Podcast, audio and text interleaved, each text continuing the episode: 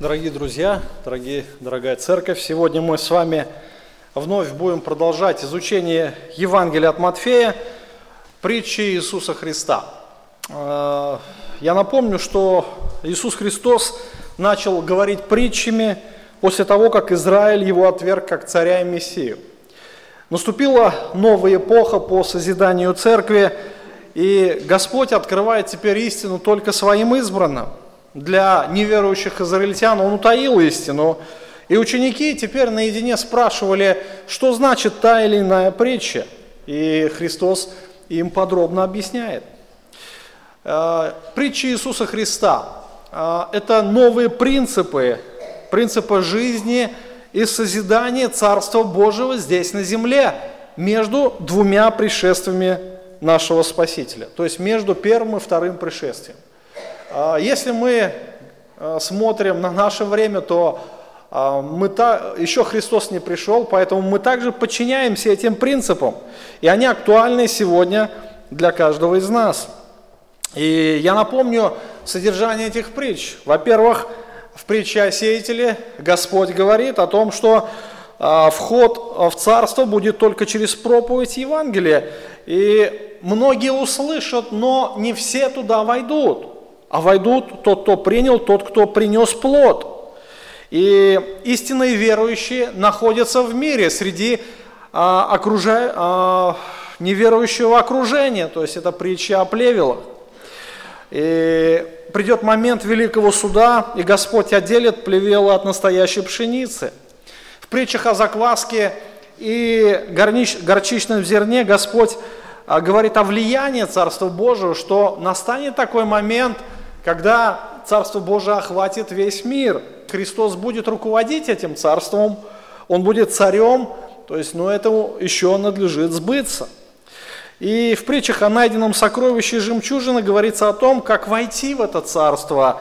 А, то есть, другими словами, человек должен а, посвятить себя Христу, посвятить все то, что у него есть. Помните, прошлый раз мы об этом говорили, что он должен продать все, что есть у него. Другими словами, а, поставить жизненные принципы а, на последнее место в сравнении с тем, что говорит Иисус Христос. То есть посвятить себя Христу полностью. И вот теперь Иисус заканчивает а, свою проповедь двумя притчами. И сегодня мы с вами посмотрим, чем же закончится период царства, каким событием. И опять же, через притчу Христос открывает. А, откройте Евангелие от Матфея, 13 глава, 47 стиха, будем читать. Итак, а, Господь говорит следующее. «Еще подобно Царству Небесное неводу, закинутому в море, захватившему рыб всякого рода, который, когда наполнился, вытащили на берег – и сев хорошее собрали в сосуды, а худой выбросили вон. Так будет при кончине века, изыдут ангелы и отделят злых из среды праведных, и ввергнутых в печь огненную, там будет плач и скрежет зубов. И спросил их Иисус, поняли ли вы это все? Они говорят ему, так, Господи. Он же сказал им, поэтому всякий книжник, наученный Царству Небесному, подобен хозяину, который выносит из сокровищницы своей старые и новые. Итак, мы видим здесь, э, Господь говорит о последних временах и о том, что всякий, кто, э, всякий человек, кто не примирился с Богом, если не уверует в Иисуса Христа, он будет судить Богом и попадет в место мучений. То есть это основная идея, которая сегодня будет звучать в проповеди. Э, Господь осудит неверующих людей. Итак, притча о неводе. Еще подобно Царство Небесное неводу, закинутому в море, захватившему рыб всякого рода, которого, когда наполнился, вытащили на берег и, сев, собрали хорошие в сосуды, а худой выбросили вон. Так будет при кончине века. Изыдут ангелы, отделят злых от среды праведных, и ввернутых в печь огненную, там будет плач и скрежет зубов. Итак, Господь вначале излагает суть притчи. И Он говорит о том, что Царство Небесное подобно сети, да, или неводу, который закидывал море рыбак. И Христос говорил притчами, то есть Он брал простые истории из жизни израильского народа, И они были все понятны. То есть он таким образом старался изложить истину, проиллюстрировать ее э, очень доступно, чтобы люди понимали вообще, о чем идет речь. И рыбная ловля это было основное занятие прибрежных районов э, Галилея. И мы знаем, что как минимум пятеро из учеников Иисуса Христа были рыбаками, поэтому э, для них ничего такого неудобоваримого, так сказать, э, непонятного не было. Не было. Все хорошо понимали, о чем идет речь. То есть, другими словами, Христос говорит о рыбной ловле. Как тогда, так и сегодня рыбная ловля велась несколькими способами. То есть одной из самых распространенных была рыбла, э, рыбная ловля на удочку. То есть сегодня тоже это весьма распространенный метод, когда э, рыбак использует удилище, леску, поплавок, крючок, грузило, и он закидывает определенную наживку на определенную рыбу, и рыба хватает эту наживку, он ее вытаскивает. То есть это очень медленно, э, но это на любителя. И помните, Петр то же самое делал, когда Христос ему сказал поймать, закинь, говорит, удилище э, в реку и поймай рыбу, и разрежь ее, вытащи статир. Помните вот эту историю, да?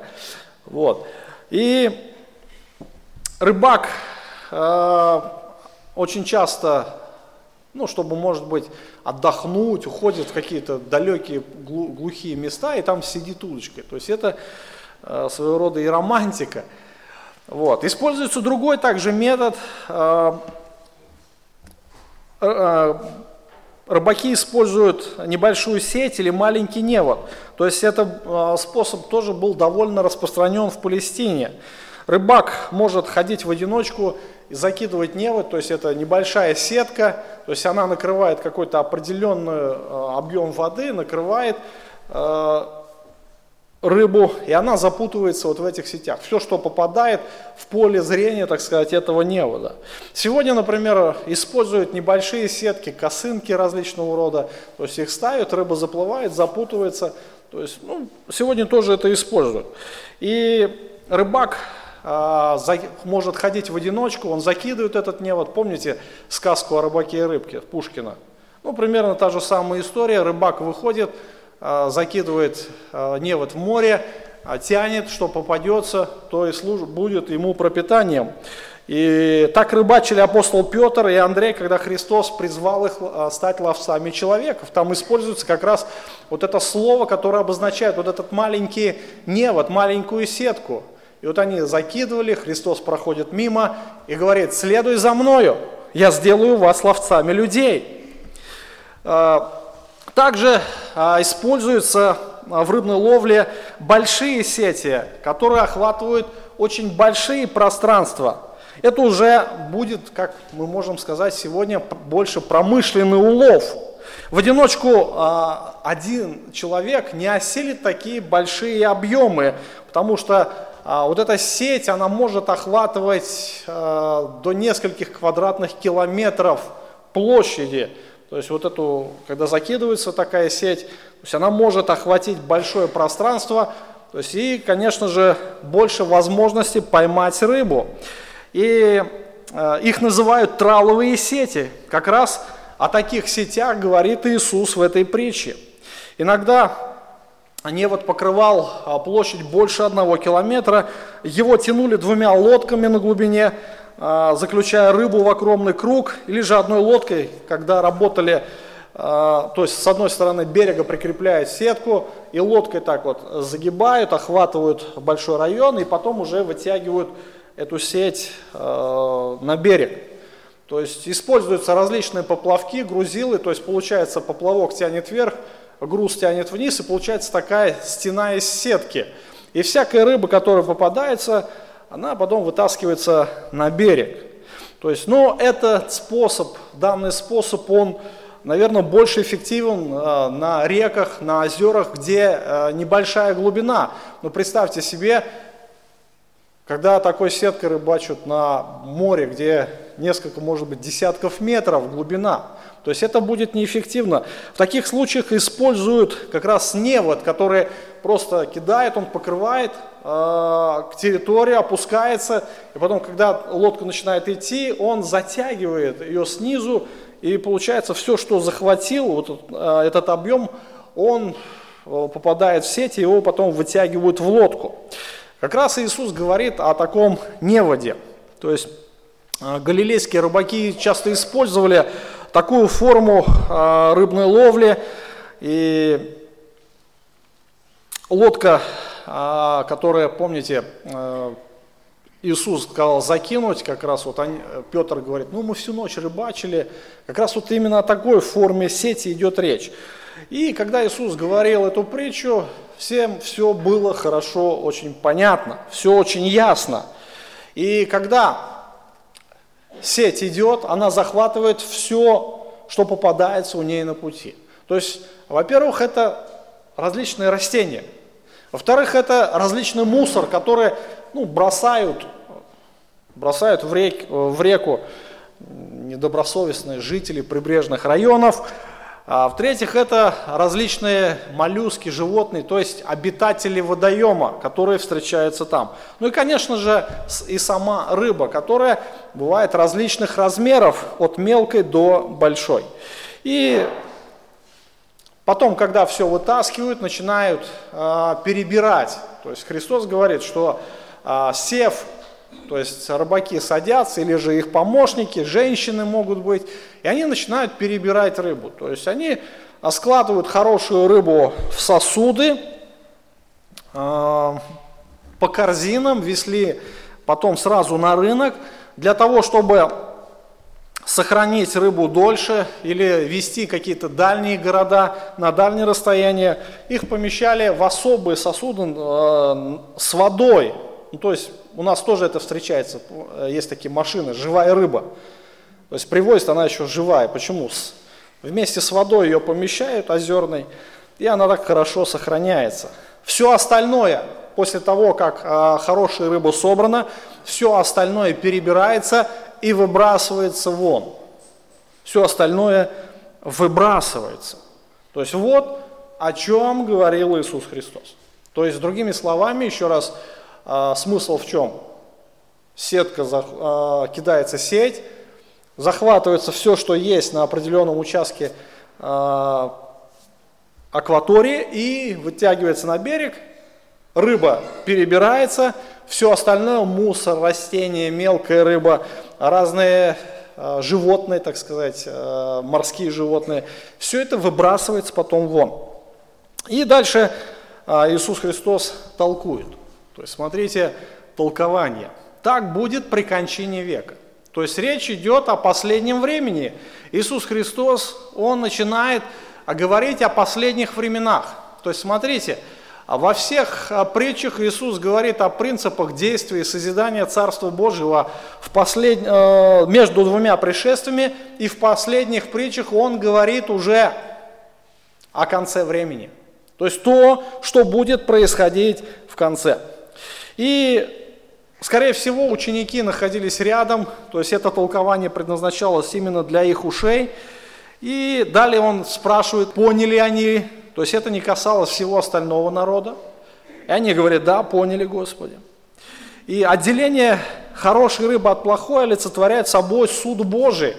То есть, когда Господь будет отделять злых от добрых, когда Господь будет судить этот мир – и Господь уже говорил в, притче о плевелах, что придут ангелы, отделят пшеницу от плевел, да, пшеницу соберут житницы, а плевелы сожгут в огне. То есть, а, в принципе, здесь речь идет о том же самом. Ангелы являются как бы слугами Божьими, которые будут совершать а, этот процесс. Мы смотрим на этот мир сегодня – и сейчас в этом мире Бог допускает зло. Порой многим кажется, что Бог где-то далеко, что Он не слышит, что Он не видит. И нам нужно понимать, что этому всему надлежит быть, потому что так говорит Слово Божие. Но придет время, дорогие друзья, оно обязательно придет. Хотим мы этого, не хотим, будем бороться с этим или не будем бороться, это время придет. Это примерно то же самое, как роды у женщины. То есть настанет такой момент, когда она обязательно родит. Не будет такого, что она будет э, всю жизнь ходить беременной. То же самое придет кончиной века. И невод божественного правосудия движется к берегу вечности. И тогда окончательное отделение предрешит судьбу каждого человека. Одни пойдут в жизнь вечную, а другие вечную погибель. Удивительно, что весь мир, несмотря на то, что, может быть, люди не видят Бога, но они находятся все под пристальным божественным вниманием. Э, весь мир окружает вот этот невод божественного правосудия. То есть он накинутый, и в принципе этот невод сейчас тянется. Настанет момент, когда его уже вытянут на берег. И тогда произойдет отделение. Однако большинство людей не хотят думать об этом. Абсолютно, что придет суд Божий. Многие даже не хотят говорить, и они всячески отгоняют мысли о праведном Божьем суде. Они живут, как будто они будут жить вечно. Иногда человек соприкасается с неводом, так сказать, божественного суда. Многие вздрагивают в те моменты, когда смерть проходит рядом, когда не чувствуют ее дыхание, когда попадают в различные ситуации, например, аварии какие-то, какие-то катаклизмы, или когда смерть близких родственников настигает. То есть э, человек начинает вроде бы думать, человеку приходит мысль, он начинает искать, искать ответы на вопросы – но проходит время, и все возвращается на круги своя. И уже как бы мысли о вечности не столь актуальны. И уже вроде бы э, жизнь становится вновь хорошей, и она мне нравится. И человек вновь забывает, забывает обо всем и живет, как жил раньше. Многие, находясь в поисках, очень часто соприкасаются с Евангелием. То есть они встречаются с вестниками Евангелия, но после того, как поняв требования Иисуса Христа взять крест, они отказываются идти этим путем. Потому что а, не желают расставаться с мирским. В прошлый раз мы размышляли а, в притчах о сокровище жемчужины, э, где человек должен продать все, что у него есть, и приобрести намного лучше – но для большинства людей а, не открыто, для большинства не открыта вот эта ценность Иисуса Христа. И для них временные ценности выше вечных. И когда настанет момент, Христос придет в своей славе, и суды Божии настигнут каждого. Это неизбежно. Для нас, дорогие братья и сестры, друзья, мы должны очень ясно понять, вот эта истина должна быть настолько ясна. Время суда придет. Неизбежно это.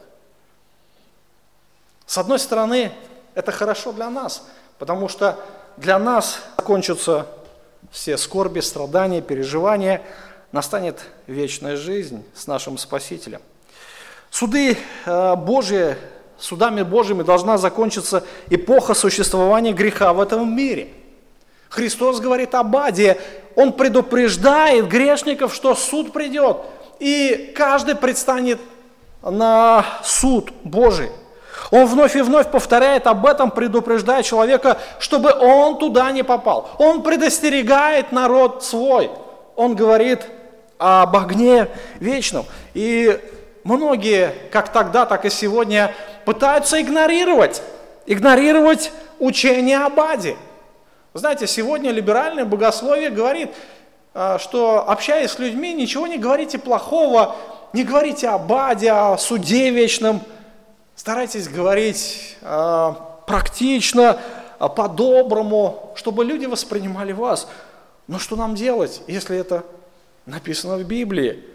Если об этом говорит Иисус Христос? Один толкователь пишет следующее. На уровне эмоций, наверное, ни одна доктрина не воспринимается так трудно, как а, доктрина об аде. Однако это учение слишком ясно и слишком часто упоминается в Писании, чтобы его отрицать или игнорировать. Иисус говорил об аде больше, чем любой из пророков и апостолов. Потому, видимо, потому что эту ужасную истину было бы трудно понять, если бы сам Сын Божий не подтвердил ее вполне. Она от начала до конца своего а, земного служения а, проходила через э, всю проповедь Иисуса Христа. Он говорил об аде больше, чем о любви. Он предупреждал людей об аде больше, чем все остальные учителя, упомянутые в Библии, вместе взятые, и обещал, что те, кто откажется его спасения, даруемого по любви и благодати, не избегут ада. Подумайте, насколько серьезно эта доктрина должна восприниматься каждым из нас, и насколько часто она должна употребляться в нашем свидетельстве. Что такое ад? Многие задают, что там будет в аду? И как его воспринимать? Давайте немножко поразмышляем на эту тему. А, ад или озеро огненное, одним словом, место страданий, которое упомянуто Иисусом Христом, о котором Он так часто говорил, которое Он так часто предостерегал, чтобы человек туда не попал. Итак, ад или озеро огненное – это место страданий. То есть э, Христос очень ясно выражает идею страдания человека. Смотрите на текст, там будет плач и скрежет зубов. Плач и скрежет зубов. Человек плачет когда? Он плачет в двух случаях или от радости, или от неимоверной печали и скорби. Но там не будет радости – там будет только одна скорбь, там будет только одна печаль. И здесь не описывают слезы радости, потому что там не будет радости. Там будут только одни страдания, когда люди будут плакать, ища хоть какого-то успокоения. То есть, когда в душе плохо, человек плачет, скорбит, когда у него большая утрата, когда ему сильно больно в душе, он не может стерпеть, он просто плачет. От безысходности льются слезы. Но там никто никогда, ни при каких обстоятельствах не найдет покоя своей душе. Там нет покоя. Вы знаете, что когда в этой земной жизни мы проходим скорби испытания, где-то в глубине нашего сознания всегда есть мысль, что этому, это когда-то закончится. Этому когда-то придет конец. При утрате близкого мы говорим, нужно время, чтобы привыкнуть, чтобы войти в нормальное русло. Нужно время. Это все пройдет, и человек всегда имеет надежду, что это пройдет. Но там это не пройдет. Там это будет постоянно скрежет зубов.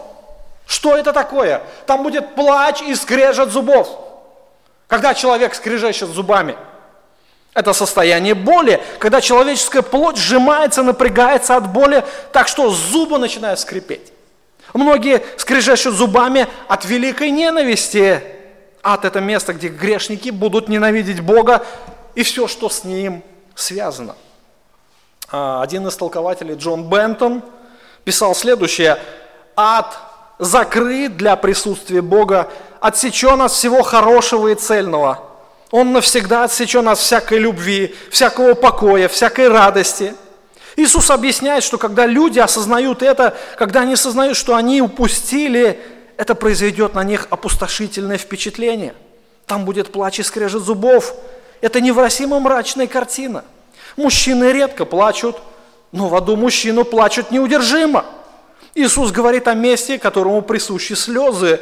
В аду люди не просто плачут, они скрежещут зубами, будучи изгнанными из присутствия Бога в вечную черноту, навсегда лишенные а, всего цельного и доброго, в остром приступе гнева мужчины и женщины скрежещут зубами в безмолвной ярости, когда они осознают, что раз и навсегда они заперты, их одолевает чувство вечной утраты, которое ведет к такой глубине гнева и ярости, что они не могут выразить это словами. Это все выражается через скрежет зубов.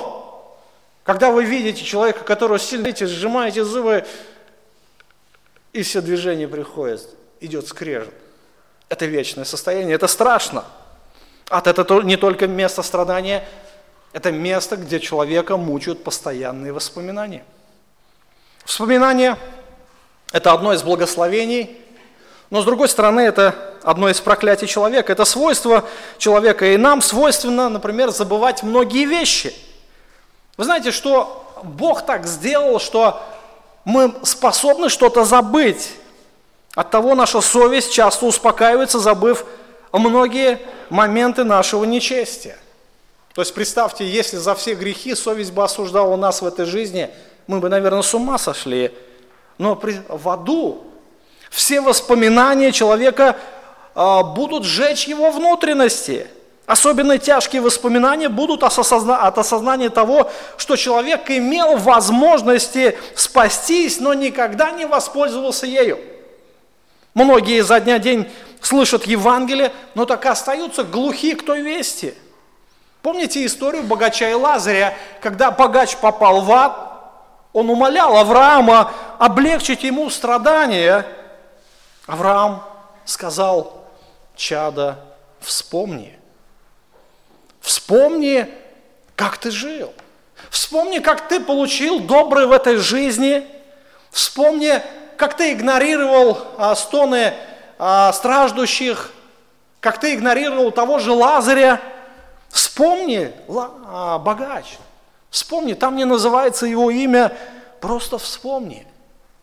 Пусть твоя память будет для тебя твоим же мучением. Лазарь, который глаза, а, мозолил глаза ему каждый день у ворот, вспомни, а, богат, а, вспомни, а, как ты сильно занят был приемом гостей, приготовлением угощений, одежды, многим другим и так далее, и тому подобным. Оказалось, сейчас это не нужно. Все это оказалось помойной ямой, которой в вечности нет никакой ценности. Ты был очень занят этим. Вспомни. В аде будет настоящее осознание ошибок. Человек осознает, что он ошибался в своей системе ценностей. Что, может быть, было никчемным, он почитал за самое дорогое.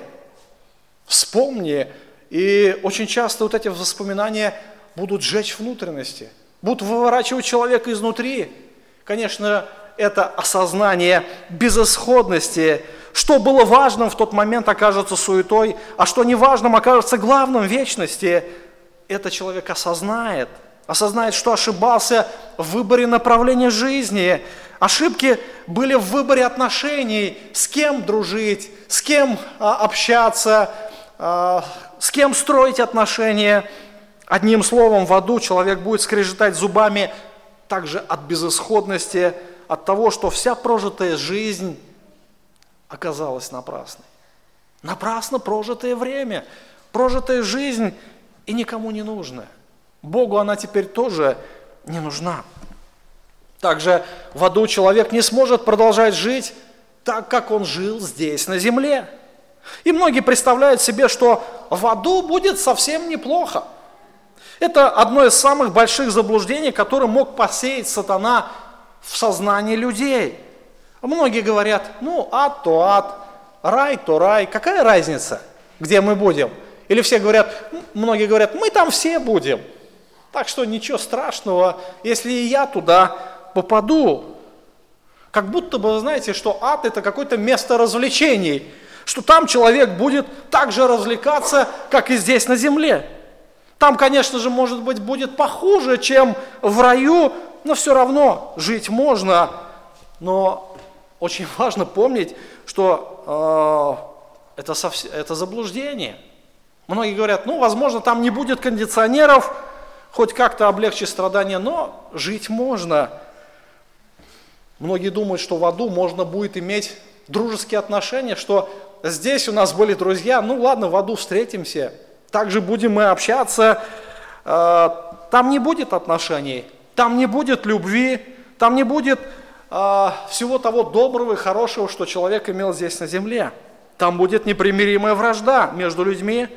Вы знаете, что сегодня существует такая пословица, в раю климат получше, зато в аду общество интереснее. Так думают мирские люди, но это сатанинская ложь. Один из таких исповедников подобной морали а, Никола Макиавелли, итальянский философ, мыслитель, политик конца 15-го, начала 16 века, писал следующее. «Я хочу попасть в ад, а не в рай. Там я смогу наслаждаться обществом пап, королей, герцогов, тогда как рай населен одними нищими, монахами, апостолами, ну и прочим сбродом в его понимании. Вы знаете, Подобное мышление, оно сегодня пронизывает многие умы человечества. Однако, однако мне хочется э, возразить словами Джона Буньяна, который противопоставляет такой образ мышления подобным философам. В аду ты будешь находиться в обществе лишь проклятых душ, а также огромного количества бесов. Пока ты живешь в этом мире, от одной мысли, что тебе могут явиться бесы, ты начинаешь дрожать всем телом, и волосы у тебя на голове встают дыбом. Но что ты будешь делать, когда это будет не в твоем воображении, а когда ты на самом деле будешь находиться среди всех бесов ада, воющих, ревущих, визжащих, настолько отвратительно, что ты будешь на грани помешательства, будешь сходить с ума от тоски и мучений. Если бы через 10 тысяч лет всему этому наконец а, пришел бы конец, то это было бы утешением. Но твое несчастье в том, что это будет продолжаться вечно, когда будешь взирать на бесчисленное множество воющих бесов, окружающих тебя. Ты вновь и вновь будешь думать, это моя участь навсегда. И когда ты пробудешь в аду сто тысяч, столько тысяч лет, сколько звезд на небе или капель воды в море, или песчинок на берегу э, морском, перед тобой все равно будет вечность. О, одно это слово вечность, как оно будет мучить твою душу. Там человек не сможет грешить. Как он грешил здесь на земле. Там а, не будет ресурсов для греховного удовлетворения, греховного удовлетворения человеческих похотей. Наркоманы будут мучиться от вечных ломок, алкоголики от вечного похмелья, курильщики от отсутствия сигарет. Желание удовлетворить греховную плоть будет нарастать, но человек не сможет удовлетворить себя. Он, люди мучаются здесь на земле, но там не будет источника удовлетворения. Джон МакАртур пишет, писал следующее, в прошлый раз я цитировал это место. «Ад не будет тем местом, где некоторые в шутку представляют себе, что нечестивые будут продолжать заниматься своими делами, а в то время как благочестивые на небесах будут заниматься своими. В аду не будет дружбы, общения, товарищества, не будет утешения, там не будет развратных удовольствий, которые нечестивые любят предаваться на земле. В аду не будет никаких... Он умер за грехи наши и воскрес для нашего оправдания. Он заплатил ту цену, чтобы мы ее не платили. Верующие избавлены от грядущего осуждения, потому что цена за наши грехи заплачена. Когда весь мир предстанет на суд, и каждый будет судим за грехи свои. Верующих там не будет. Почему? А потому что цена за наши грехи уже заплачена. Цена, которую принес Иисус Христос, цена за грех – смерть. Смерть. Он умер за грехи наши. Это великая радость для грешных душ. Это великая радость для человечества, для тех, кто реально осознает опасность ада. Кто не отмахивается от этой ну, вести как нечто какое-то ненужное, несущественное. Это великая надежда для грешника. Слава нашему Спасителю, мы можем сегодня радоваться. Итак, Иисус Христос, когда сказал э, эту притчу, он э, спросил учеников, спросил их Иисус, поняли ли вы все что это? Они говорят ему, так, Господи. Он же сказал ему, поэтому всякий книжник, наученный Царству Небесному, подобен хозяину, который выносит из сокровищницы своей новые и старые. И прежде чем закончить свои наставления, Господь спросил их, поняли ли вы что я сказал вам. И они ему ответили, что поняли. Конечно же, а, дальше мы видим, что их понимание а, тех истин, которые говорил Иисус, было далеко от совершенства. Их последующие действия как раз говорят об обратном, что они, может быть, что-то и поняли, но не до конца. Но они были искренни в своем ответе. На тот момент они, конечно же, что-то и понимали, и Христос принял это. Они поняли на том уровне, на каком могли понять в то время, в тех обстоятельствах. И Господь заканчивает а, свои наставления притчи о хозяине сокровища. То есть, посмотрите, а, притча он говорит, что поэтому, вот это слово поэтому, он спросил их, поняли? Они говорят, да, Господи, поняли. И он говорит, поэтому э, всякий книжник, наученный Царству Небесному, подобен хозяину, который выносит из сокровищницы своей старое и новое. О чем говорит Иисус Христос? Давайте об этом поразмышляем. Итак, книжник. Христос использует это слово книжник. А, это образ тоже, который хорошо был знаком а, израильтянам, особенно ученикам. То есть книжники это люди, изначально они переписывали священное писание. Мы знаем, что тогда не было книгопечатания, тогда не было типографии, и книги были очень дорогим, так сказать, э, удовольствием, я бы сказал. И книги переписывались от руки. Ну, возьмите какой-нибудь текст, перепишите его раз 20, вы, наверное, его наизусть будете знать, так ведь, да? И вот представьте, книжники, они переписывали закон, переписывали, переписывали, и вследствие того, что они переписывали, они постоянно писали, они очень хорошо его знали. И потом уже позже они стали его и толковать. Книжники упоминаются а, всегда, почти всегда а, наравне с фарисеями, книжники и фарисеи. Очень часто они заменяют друг друга, то есть это люди, которые хорошо знали и толковали закон, были законоучители в Израиле. И посмотрите, Иисус Христос говорит о книжниках, которые научены Царству Небесному. То есть люди, которые, которые слышат слова, слышат слова о Царстве, именно те притчи, которые говорил Иисус Христос. И, к сожалению, к сожалению, а, не все книжники, не все люди, знающие закон, восприняли слова Иисуса Христа. Иудеи пришли Христу с хорошим знанием закона, но эти знания должны были лучше понять новые наставления Иисуса Христа, то есть о Царстве Божьем. То есть Ветхий Завет, как э, называли законы пророки, для ортодоксального иудея были настоящим сокровищем. Ничто, ничто иудеи не ценили больше всего – как священное писание. Но слова Иисуса Христа, они имели наибольшую ценность, чем законы пророки. И слова Иисуса Христа доп, только дополняют вот эти все сокровища.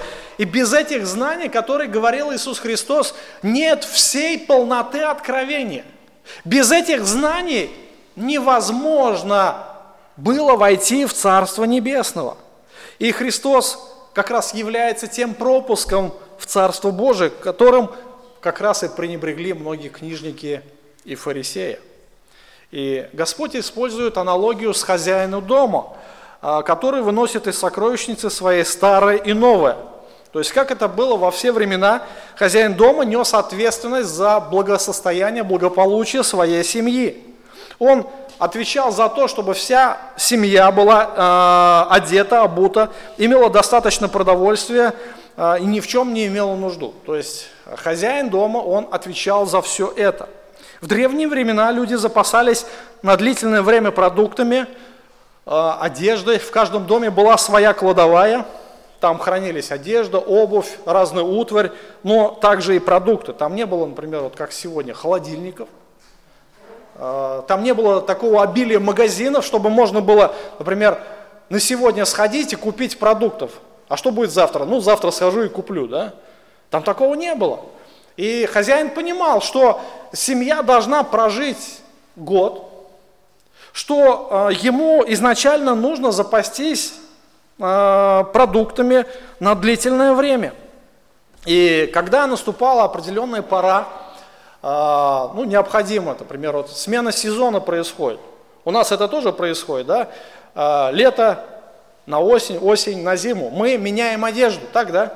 Мы открываем свои кладовые, вытаскиваем старое, а что хорошо сохранилось, кладем туда, да? Вот так же поступал и хозяин дома. То есть а, когда наступала смена сезона, он выносил ту одежду, которая соответствовала погоде, старую он заносил опять на хранение. И мудрый хозяин, он не только заносил одежду, но он также убирал и остатки пищи, чтобы было что поесть а, на будущее. То есть сегодня мы обычно остатки что делаем? Выбрасываем, да, в пищевые отходы. Или кормим там животных, свиней, собак, коров и так далее. Христос говорил о новых истинах, то есть Он противопоставляет как раз в этой истории новую истину, которую должны не только выслушать, но и принять как правило жизни. То есть сокровищница – это то, где хранятся все ресурсы для жизни физической. И когда настает пора необходимая, то есть человек просто выносит необходимо и пользуется этим. Вот эти истины, которые говорил Иисус Христос, человек должен был принять. Не только он должен а, ста, а, жить именно старыми запасами, но вот эти новые откровения – это то, что должно стать частью его жизни.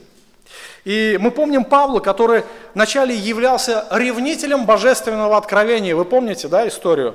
Как апостол Павел обратился? Он гнал церковь, то есть, другими словами, он жил старыми откровениями и не захотел принимать новые.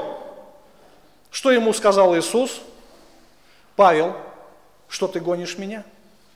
Кто ты, Господи? Я Иисус, которого ты гонишь. Трудно тебе идти против рожна. Апостол Павел потом говорил о себе, что он был первым грешником, что он э, был невежд, он не захотел принимать новое откровение, но был помилован Иисусом Христом. И только благодаря тому, что он принял вот это новое, он стал служителем Иисуса Христа. А, слово, а, которое здесь вот как раз использует Иисус Христос, это то, что а, Господь часто говорил, имеющие уши да слышат. То есть это буквально перефраз, можно сказать, другими словами, вот этого выражения. Когда иудеи слышали Иисуса Христа, они должны были это принять, и они должны этим были жить. Но что произошло на самом деле? Иудеи не приняли Христа. Вот так же будет и со всяким человеком, со всяким человеком, который не принимает слов Христа. Посмотрите на текст. Иисус говорит, вы поняли? Поняли. Если вы поняли, то значит вы должны уподобиться человеку, который не только на старых, старыми пользуется вещами, но еще новые докупает. Также вы должны не только жить старым учением, но еще также должны жить то, что я вам сейчас сказал.